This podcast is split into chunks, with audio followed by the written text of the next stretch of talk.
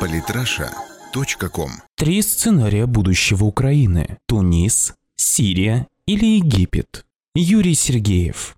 Украина находится в кризисе, и перед ней стоят три наиболее вероятные варианта развития событий – сирийский, египетский и тунисский. Об этом недавно заявил киевский политолог Юрий Романенко, выступая на форуме «Импульс изменений». Попробуем проанализировать данный тезис поглубже. Для начала можно заметить, что первый, сирийский вариант, который указывается паном Романенко в качестве возможного будущего, на самом деле является вполне себе настоящим для великой европейской державы. Разумеется, с поправкой на то, что в Сирии гражданская война инспирирована из-за рубежа и ведется руками мятежников против законного правительства, а на Украине наоборот – здоровые силы защищают свои законные права от захватившей власть в Киеве банде путчистов с плохо скрываемым коричневым оттенком. Но в главном ситуация схожа, и там и там ведется настоящая гражданская война. Другое дело, что признание этого печального факта является табу в условиях незалежной свободы и демократии под присмотром жесточайшей цензуры.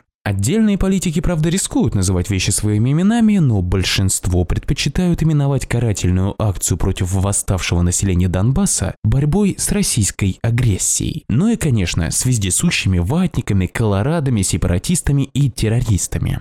Так что осторожность Терманенко в этом плане понятна. С другой стороны, ему надо отдать должное, что он не стал даже вспоминать о смехотворно-бравурных сценариях от местного Министерства правды насчет хорватского сценария, согласно которому доблестное украинское войско только и ожидает команды, чтобы победоносно вернуть контроль над Донбассом в ходе несколькодневного блицкрига по образцу всячески превозносимой операции «Буря» со стороны Хорватии в отношении сербской краины в 1995 году.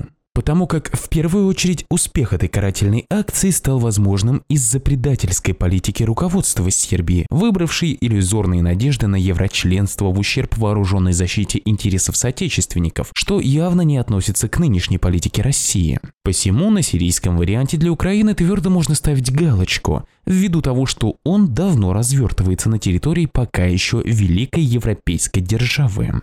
Тунис против России не готовили. Куда менее известен широкой публике тунисский сценарий революции или переворота, как кому больше нравится 2011 года, который и правда во многом напоминает события на Украине, только вместо Януковича, концентрировавшего в руках своей семьи все более значимые активы и власть, там фигурировал президент Бен Али, которого местная революционная молодежь, недовольная немалой безработицей, впрочем компенсировавшейся серьезными пособиями, решила свергнуть с неофициальной отмашки США, тем самым положив начало так называемой арабской весне. Забегая наперед, можно сказать, что тунисские, они же дети, оказались у такого же разбитого корыта, как и их украинские коллеги. После победы революции в стране выросла и безработица, и инфляция, и упал уровень жизни. Зато появилась настоящая демократия, то есть право выбирать кандидатов в парламент не только от фактически единственной, как при Бен Али правящей партии, но от нескольких соперничающих политических сил, у которых, правда, надо дать им должное, хватило ума не доводить страну до гражданской войны, что явно выгодно отличает тунисскую ситуацию от украинской или, скажем, ливийской. Но, с другой стороны, генспонсору жасминовой революции США и не требовались слишком уж сильные потрясения в довольно-таки маленькой стране Северной Африки. Поменять поднадоевший коррумпированный режим – это да, но зачем же до стрельбы дело доводить? А Украина – это совсем другое дело. Ее еще со времен Бжезинского, который спал и видел конфликт между украинцами и россиянами, планировали в качестве непотопляемого авианосца у границ России и источника пушечного мяса для того, чтобы воевать с Российской Федерацией не американскими, а чужими руками. Причем для Вашингтона даже не столь важен итог этой войны, который в общем вполне предсказуем, учитывая хотя бы 40-кратный перевес российских оборонных расходов над украинскими. Главное создать на территории незалежной зону нестабильности, вплоть до европейского Сомали, чтобы доставить побольше главной боли и России, и закрытым друзьям-конкурентам из Евросоюза. Так что всерьез рассчитывать на возможность появления на Украине влиятельных здравомыслящих элит, увы, не приходится. Хотя в качестве временной меры на период президентской кампании в США американская администрация и может делать вид, что пытается обеспечить принуждение к Минску строптивого нацистского Киева.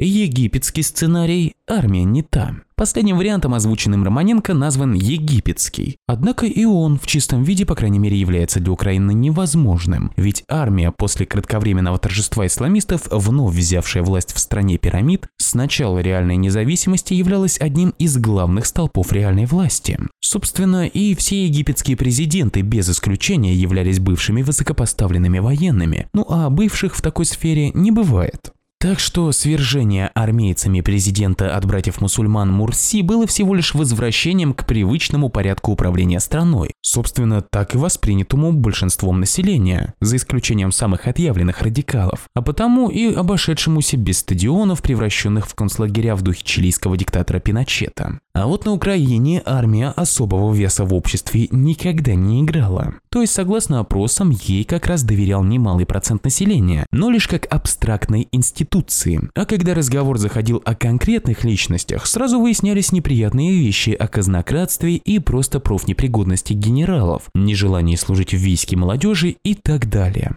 С начала кризиса ситуация в этом смысле только ухудшилась. Радикал-патриоты только и говорят, что о зраде среди генералитета, благодаря якобы которой и стали возможны эпические котлы под Иловайском и Дебальцево. Ну а призывники уже не просто уклоняются от почетной обязанности, а откровенно выпрыгивают из окон военкоматов, рискуя жизнью. Рассчитывать, что такая армия может не просто захватить власть, но толково ей распорядиться, завоевав хоть какой-то авторитет в обществе, не приходится. Если уже сейчас дисциплина там держится не столько благодаря уважению или хотя бы боязни и командирам, а из-за страха уголовного дела, открытого гражданскими прокурорами, что же будет, если военнослужащих призовут ломать гражданские институты в ходе очередной революции? Большая часть их просто разбежится, остальные превратятся в обычных бандитов. Конечно, на Украине есть немало мотивированных людей с оружием, обычно с ярко выраженными нацистскими убеждениями.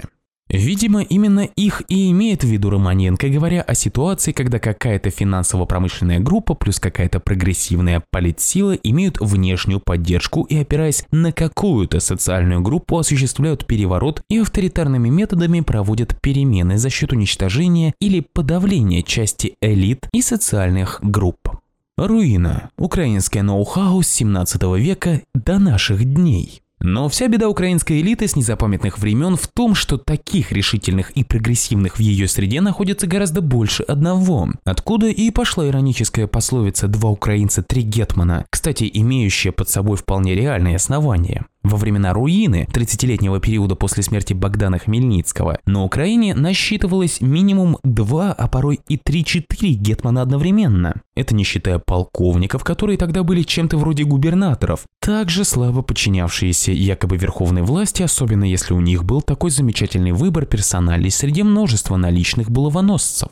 Так что, конечно, представить, что, скажем, днепропетровский олигарх Коломойский с помощью финансируемых им нацистских батальонов образца Азова и Айдара попытается сместить режим Порошенко, что уже однажды чуть не произошло, если бы не звонок вице-президента Байдена насчет отбоя, можно. Но очень большой вопрос, согласятся ли с бенефисом своего коллеги остальные олигархи, вроде Пинчука, Ахметова, Фиртыша, закарпатского босса Балоги и тому подобное. У них ведь тоже есть спонсируемые официальные и полуофициальные вооруженные формирования. Даром, что ли, ныне все больше областных советов откровенно требуют от Киева перераспределения полномочий, то есть фактической федерализации Украины.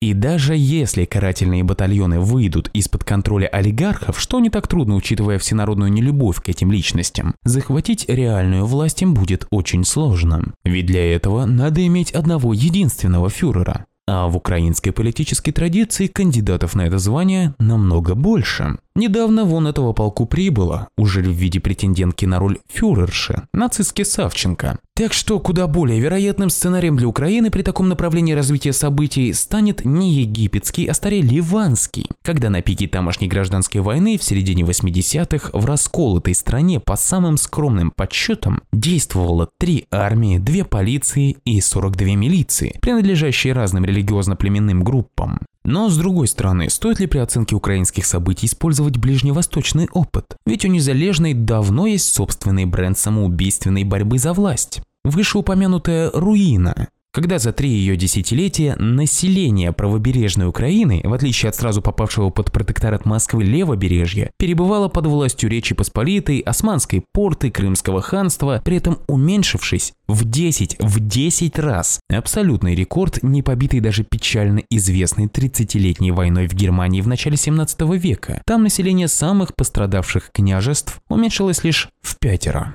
К сожалению, об этом, самом вероятном на данный момент варианте при сохранении самоубийственной политики официального Киева, на Украине политологи в полный голос говорить боятся. Хотя еще немного, и ситуация вполне может пойти именно по этому самому мрачному сценарию. Самые интересные статьи о политике и не только. Читайте и слушайте каждый день на сайте polytrasha.com.